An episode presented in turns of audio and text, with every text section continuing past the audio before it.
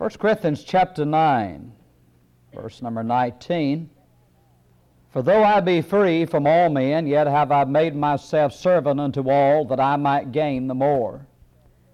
And unto the Jews I became as a Jew, that I might gain the Jews.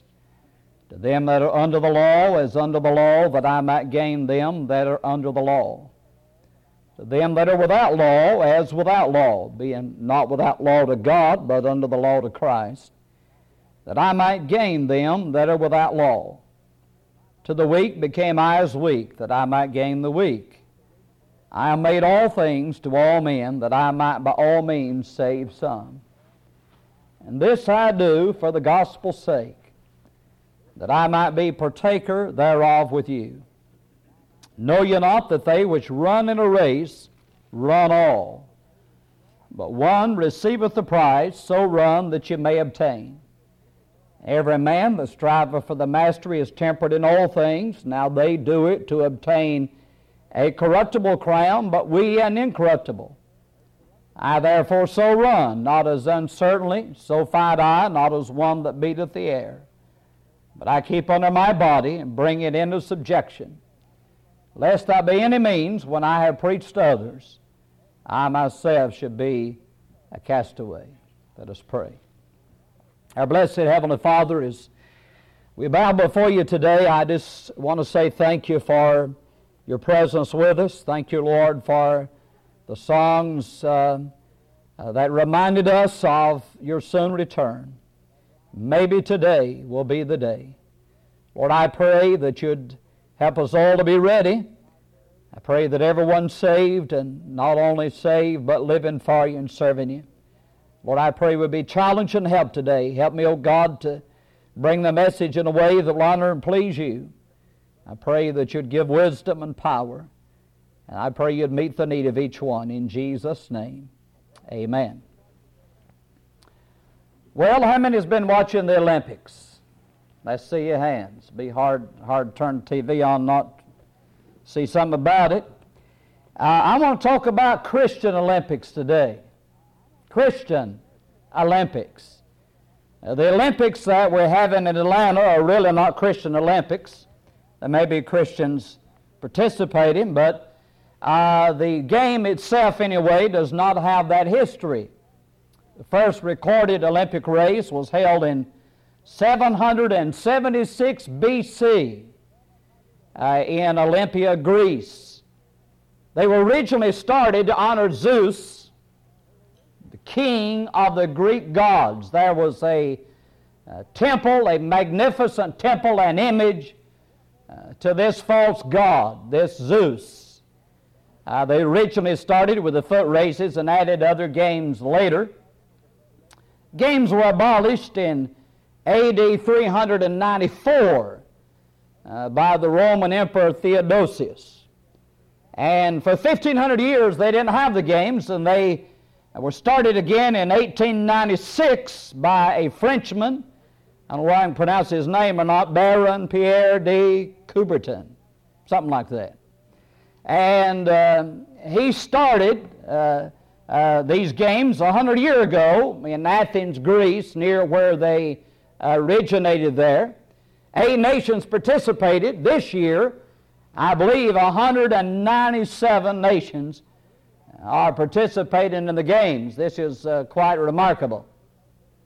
Now, in those days, those early days, the victor uh, received a crown made of wild olive leaves and uh, branches there uh, that was taken from this tree behind the temple of Zeus, this false god. And so that's a little bit of the history Uh, of uh, the Olympic Games. Now, they were uh, held, of course, uh, in the uh, in the days of uh, the Apostle Paul, because that's what he's talking about. He said, they that run in a race run all, and this uh, letter is addressed here to the Corinthians. Uh, so he is reminding them and using the Olympic Games uh, to teach spiritual truth. And that's what I like to do Uh, today by the help of the Lord. Uh, Christian Olympics. You know, uh, we are in a race also uh, that is far more important than the Olympic races or whatever uh, they're they're competing in. It's far more important than all the games, the the physical activity and the preparation that goes into it. First thing I'd like for us to look at is the cause. Uh, what motivates these athletes? You know, uh, it's kind of amazing the physical strength and stamina uh, that uh, that they have. Uh, they were having a race this morning, uh, and uh, some some of the, the ladies there from different countries uh, were were running twenty-six miles. Can you imagine that? I'd have a problem twenty-six feet probably. But uh, that's hard for me to comprehend. Running twenty-six miles without stopping. And I think they were running these miles in somewhat over five minutes. That's pretty good movement if you run one mile and quit. Uh, twenty-six mile. Uh, the conditioning, uh, the motivation, representing their country and And uh, all that goes into, into uh, getting a person ready. Of course, they have to have a certain natural ability. Uh, but then the, the months and years, uh, many times of, of preparation to get a gold medal and the recognition and all that goes with it. What is their cause? Uh, we have a cause also in verse twenty-three. And this I do for the gospel's sake, that I might be partaker of with you. The Apostle Paul, he said, "I uh, to the Jew I became a Jew, and to the weak I became weak. And why do I do this?" He said, "I've got a cause. I'm doing it for the gospel's sake." He said, "I've got my eyes on eternity." And that's what we ought to do. Moses chose rather to suffer affliction with the people of God than to enjoy the pleasures of sin for a season, esteeming the reproach of Christ greater riches than the treasures in Egypt. For he had respect unto the recompense of the reward. There in Hebrews eleven he talks about it. And this cause, this motivation, we find in First Samuel seventeen twenty-nine, as David goes up there to check on the, the battle, and his brothers there are with Saul, King Saul, in the battle against Goliath, against the Philistines. Goliath would come out every day and mock uh, the God of Israel. Give me a man. And uh, if I defeat him, then you'll be our servants. And if he defeats me, then we'll be your servants. Morning and evening, he would come out. David goes down to check and see how the battle's going, and he finds the Israelites hiding and scared and afraid. And uh, he questions this, and his brother speaks pretty harshly to him. And David answers, "What have I done? Is there not a cause?" He said, "Don't we have a cause worth fighting for? Uh, what's all this about? Who is this uncircumcised Philistine that he could defy the armies of the living God? Is there not a cause?" I want to say we've got the greatest cause in the world. A greater cause than all the Olympics that's ever been held. He said, "I do it for the gospel's sake. I'm working for eternity." And we ought to be motivated by that. The Bible said in Second Corinthians four sixteen, "For which cause we faint not, but though our outward man perish, yet the inward man is renewed day by day." He said the old body is wearing out, but he says, "I'm not giving up. I'm not quitting. We're not. I'm not fainting," because we have, as the songs were sung, we have something to look forward to, and we have a glorious future. We have a cause. That's what I'm saying. Paul writes in Romans one fourteen and fifteen, "I'm a debtor both to the Greeks and to the barbarians, both to the wise and to the unwise.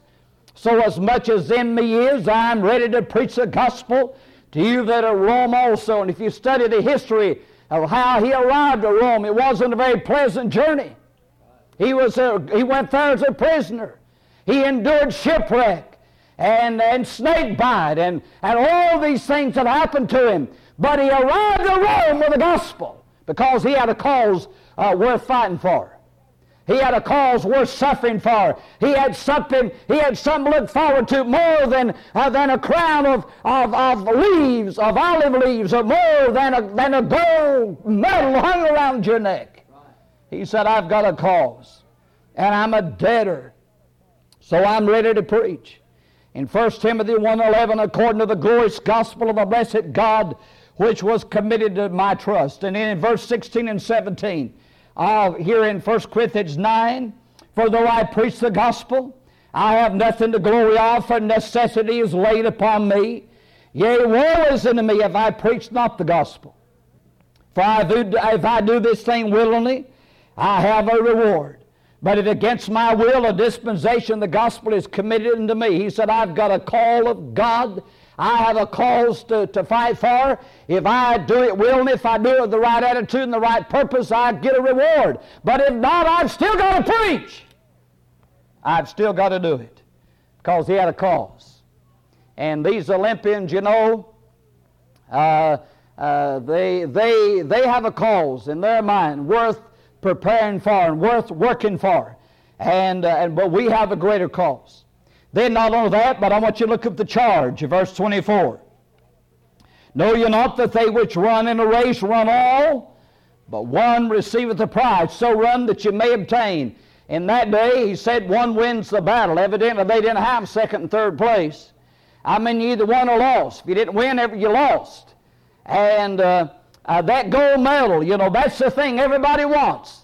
And uh, they talk about the silver medal. Well, that'd be, that'd be something, wouldn't it? But I'll tell you, that's second place. Nobody wants to be second place. Nobody, nobody wants to be behind. Kind of like it is out on the highway, you know. Uh, people uh, don't have any manners at all. You know, if, uh, if a man's a gentleman, he'll open the door for a young lady. But out on the highway, all that's out. You know, get out of my way, here I come. But uh, uh, first place, first place, the charge. He said, Uh, so run that you may obtain. Everybody's running. Everybody's running to win, but only one's going to win it. So run that you may obtain the charge that we have. We need to keep our eyes focused on the prize. I want you to look at Hebrews, uh, Hebrews twelve, if you would, please. Hebrews chapter twelve. And the first two verses of Hebrews twelve, page thirteen oh three. Now, chapter eleven, he deals with these great heroes of the faith. He gives them a history lesson and talks about these great men of faith and these, uh, these winners, if you please. In God's eyes, they may not have been winners in the eyes of men, but they were in the eyes of God. And verse twelve, uh, verse one of chapter twelve of Hebrews, wherefore, seeing we also were compassed about with so great a cloud of witnesses, referring back to those in chapter eleven, let us lay aside every weight and the sin which doth so easily beset us, and let us run with patience the race that is set before us, looking unto Jesus, the author and finisher of our faith, who for the joy that was set before him endured the cross, despising the shame, sat down at the right hand of the throne of God. He said, let's lay aside every weight. I heard this week that Uh, they were talking about, uh, I think, the, the those that were running, uh, uh, you know, that uh, uh, the clothing they had on only weighed a few ounces. Uh, they don't want anything to weight them down. They want to get rid of everything. Some of them have very short hair and, and all these things, and and they go to, to all this effort to try to win. The Bible says here, let's lay aside every weight, looking unto Jesus. That's the charge. Focus on the prize. Keep our eyes on him. And that's what we need to be doing. And uh, uh, he came out victorious. In Philippians chapter two, there's a couple of verses I want us to look at in Philippians chapter two. And uh, verse uh, fifteen and sixteen. Philippians two, fifteen and sixteen, page twelve fifty-nine. Philippians two, that you may be blameless and harmless, the sons of God without rebuke, in the midst of a crooked and perverse nation, among whom you shine as lights in the world, holding forth the word of life, that I may rejoice in the day of Christ, that I have not run in vain, neither labored in vain. I saw something here I'd never seen. Verse fifteen, that ye may be blameless and harmless. Verse sixteen, that I may rejoice in the day of Christ. This tells me that what they done affected how Paul's going to come out. That's why I want to preach and encourage you and, and help you uh, to serve God and live for God. And these fellows encourage you to come to Sunday school. I'd echo that, have in the past. And uh, because, uh, you know, we're, we're affected by it. Paul said, I want you to do these things because that I may rejoice in the day of Christ, that I've not run in vain or labored in vain, that my ministry and my gospel hasn't been wasted. I've seen some fruit. Sometimes you preach a message and you go away and you wonder if it, if it had any effect at all. And probably those that teach the Sunday school have similar feelings. Uh, you know, I like to see results. I like to see the Word of God affect people. And, uh, and it will affect us all for a long, long time. Uh, so uh, we have, Paul had that charge, and we have that charge. Philippians three fourteen, he said, I press toward the mark for the prize of the high calling of God in Christ Jesus. He said, I'm not, I'm not finished with the race. I've not won the prize. The race is still going on. But I press toward the mark. I've got my eyes on the finish line. And uh, that's, that's what we ought to be. Uh, we ought to have our eyes on the finish line and the prize. So run that you may obtain. We ought to want the gold medal. You know that? I'm talking about heaven. And and there's going to be different rewards. We ought to be satisfied, second piece. I've had people say, well, if I just get in, that's all that I care about. Well, I want to tell you something. It's not going to be that way when they get there. They're saved. Uh, it's not going. We're not going to be. We're not going to be satisfied and content. Well, I made it. I got in. That's all I cared about was just getting in. Uh, we know better than that. We're not satisfied. We're not satisfied here like that. What makes us think that we'd be content there just to barely squeeze in? That's not what the Bible teaches. The Bible teaches we ought to be after the goal. We ought to be after the, the to win the prize. We ought to want to be first place. I press toward the mark for the prize. Uh, there, he said, of the high calling of God in Christ Jesus. Now, in order for that to happen, there is to be control. Verse twenty-five, and every man that striveth for the mastery is temperate. In all things, now they do it to obtain a corruptible crown, but we an incorruptible. They were talking about these, these ladies running twenty-six mile. And they had these... Uh, Uh, water bottles. As they was running, they'd reach out and grab one and drink, uh, you know, drink that drink, keep right on the running. And they had the special markings on it because that water was, was specially designed for them. I mean, it had uh, special additives, I guess, and minerals and vitamins and, and so forth to, to give them that endurance that they needed. Uh, the, the training and the preparation and all that goes into to being an athlete and being able to say, I'm the best in the world. one hundred ninety-seven nations participate. Of course, all of them don't participate in every sport, but uh, but I'm the best. I'm, I've, I've won the race, and I'm the best there is. Well, that don't happen overnight. If they didn't decide yesterday they was going to run that race or swim or whatever it is they were doing. Uh, you know, they didn't decide a week ago. They didn't decide a year ago. They they have them every four years, and some of them have competed in three or four Olympics. And they've been preparing for years, and sometimes they still don't win. But uh, the temperate here, every man that striveth for the master is temperate in all things. Now this word temperance speaks of self-control or self-discipline. Uh, if there's one thing that I observe that's missing in this generation, it's, there's not a whole lot of self-discipline. Uh, not much self-motivation. Temperance. You know, Galatians five twenty-two and twenty-three said the fruit of the Spirit is love, joy, peace, long-suffering, gentleness, goodness, faith, meekness, temperance. Against such there is no law. It's mentioned as one ingredient there in the fruit of the Spirit. Temperance. The Spirit of God is the one that gives us that control. And uh, we ought to be willing to make any sacrifice for the cause of Christ. The fact of the matter is that, uh, that uh, you know, if a lot of, lot of church members, it don't take a lot of inconvenience to make them stay at home. We're not willing to make much sacrifice, are we? We're not willing to discipline ourselves. We're not willing to, to have temperance and control. We don't know what suffering is. You know, God have mercy upon us. You read Foxe's Book of Martyrs and the price they paid. You read about these early Christians and the price they paid and what we have to go through. You know, it ought to make us ashamed. How the little things that uh, hinder us and keep us from serving God. I want you to turn to Second Timothy chapter two. And Paul charges this young preacher here. Second Timothy chapter two. Second Timothy chapter two and verse number one. Thou therefore, my son, be strong in the grace that is in Christ Jesus. The things that thou hast heard of me among many witnesses, the same commit thou to faithful men, who shall be able to teach others also. Thou therefore endure hardness as a good soldier of Jesus Christ.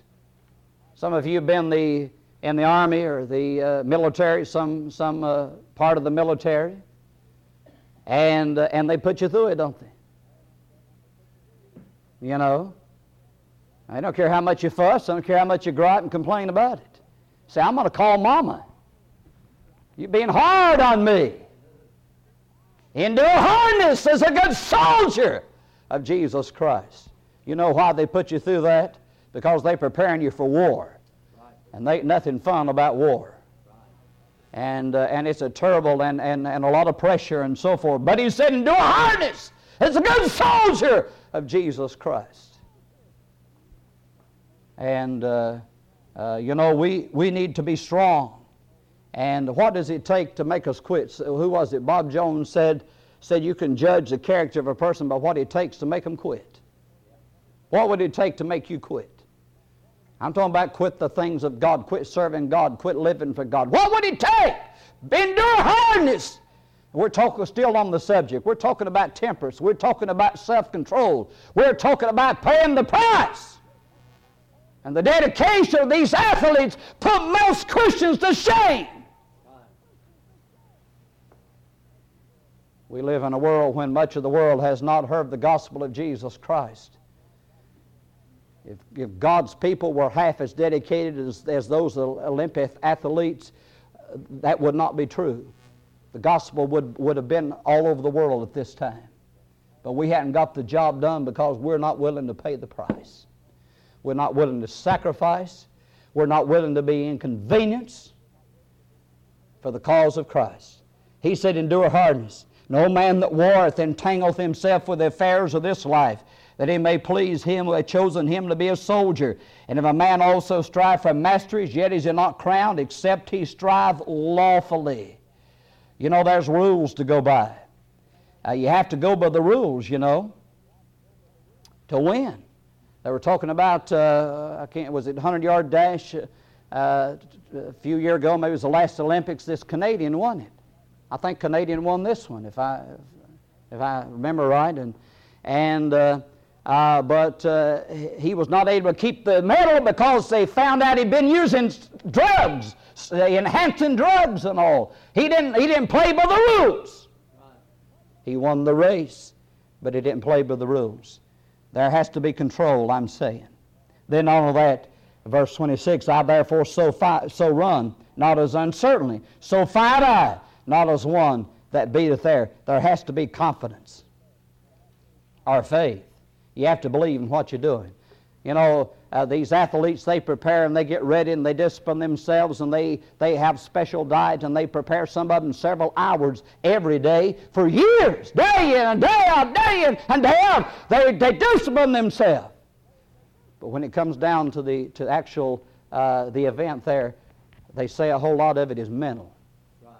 They have to believe that they can do it. Right. And they have to, uh, you know, that last ounce of strength that they need there to win that that event. Now, uh, the Bible says in Philippians three and verse three, for we are the circumcision which worship God in the Spirit and rejoice in Christ Jesus and have no confidence in the flesh. Now, they, they have a lot of confidence in the flesh, but Paul said we don't have any.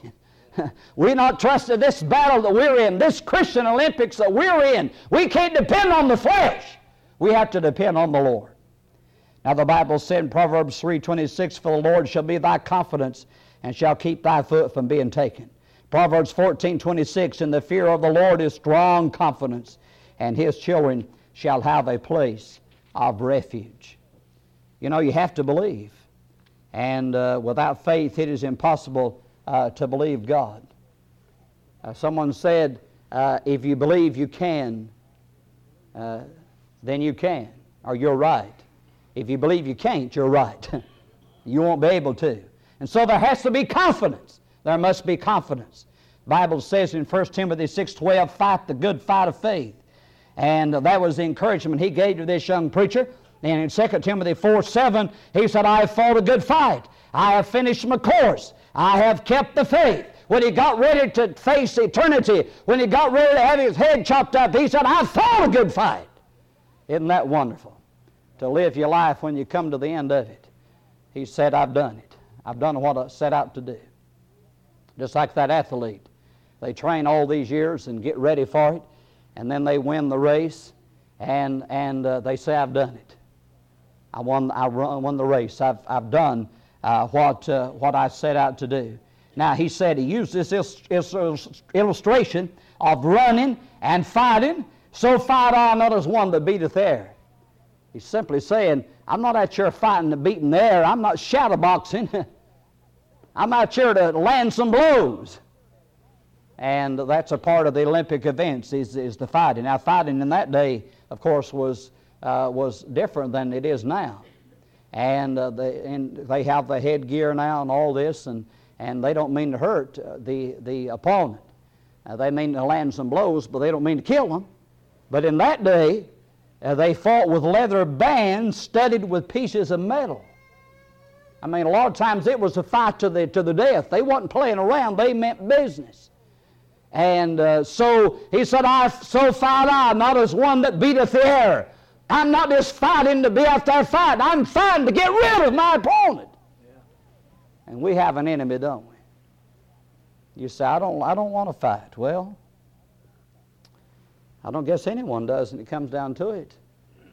But, uh, uh, you know, a man gets out there in the battlefield and is killed or be killed, he'll kill.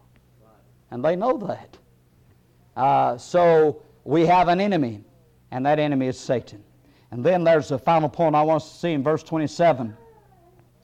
But I keep under my body and bring it into subjection, lest there be any means when I have preached to others. I myself should be a castaway. He not only had the devil as enemy, but he had his old flesh as an enemy. He said, I keep myself in subjection. And uh, uh, this has to do with chastisement. You know, uh, to win a race, this... This word keep is an interesting word.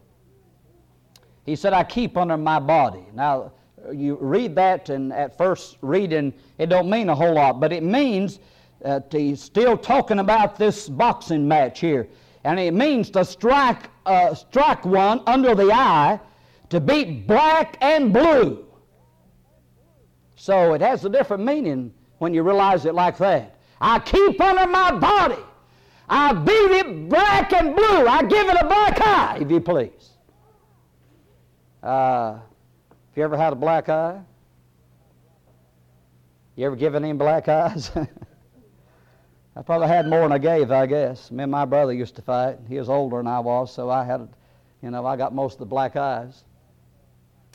But, uh, uh, you know, you have the same word used there in, in Luke, uh, or at least the form of the word in Luke eighteen five. The Lord gives the parable about the unjust judge, and the widow uh, comes and said, avenge me of my adversary, and he will not for a while, but afterward he, he does. And he said, lest by her continual coming she trouble me.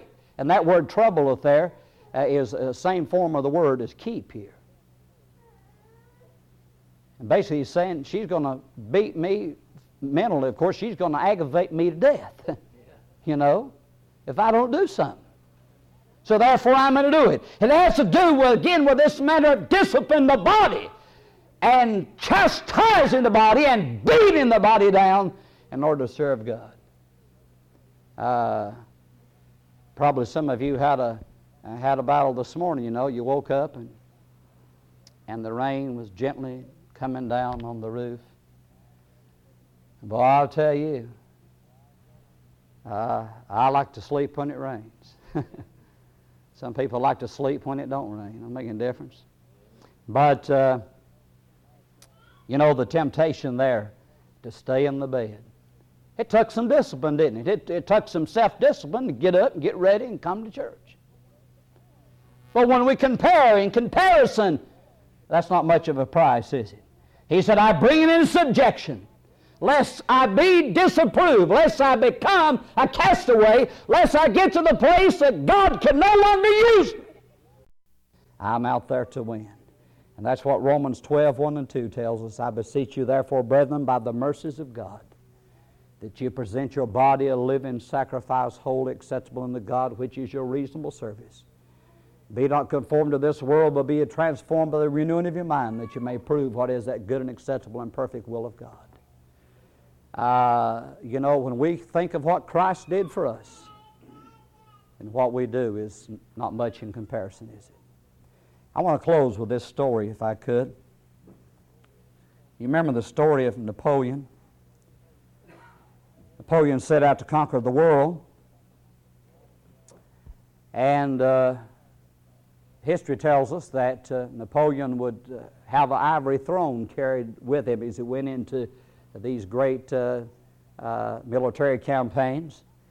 And when he would conquer a city or, or uh, you know, an area, uh, he would uh, kill a lot or most of the people and repopulate it. And, but uh, he would he would have this throne, this, this magnificent throne set up. He'd put on all his royal attire with all of his, the, the crown, the scepter, and the jewels and everything, and he had sat down on that throne. Proclaim himself as king over that city or over that country. And uh, in doing this, uh, they conquered a, a city, but uh, this man and his wife and her mother had hidden, but they were discovered. And uh, they brought them before Napoleon as he had uh, ascended his throne there. And he asked the young man, young man, what would you give for your life? He said, sir, I'd give all that I had, all that I have, and the rest of my life in service to you. Then he asked the young man, young man, what would you give for the life of your young wife and her mother? And the young man answered, said, sir, for their life, I would gladly give my life. And Napoleon was so moved by his answer that uncharacteristically he allowed them to live. And as they walked away, history tells us, the story tells us, that the mother-in-law turned to her daughter and said, did you see all those jewels? Did you see that throne? Did you see that crown? She said, no, mother. I didn't see any of it. Said, I only had eyes for the one who said he'd gladly lay down his life for me. That's who I saw. And that ought to be where our focus is and where our eyes are. The one who died for me. That's, that's what ought to motivate us. That's what ought to keep us going. That's what ought to cause us to discipline ourselves and, and pay whatever price that we may win the prize that He has for us. Let's bow our heads, please.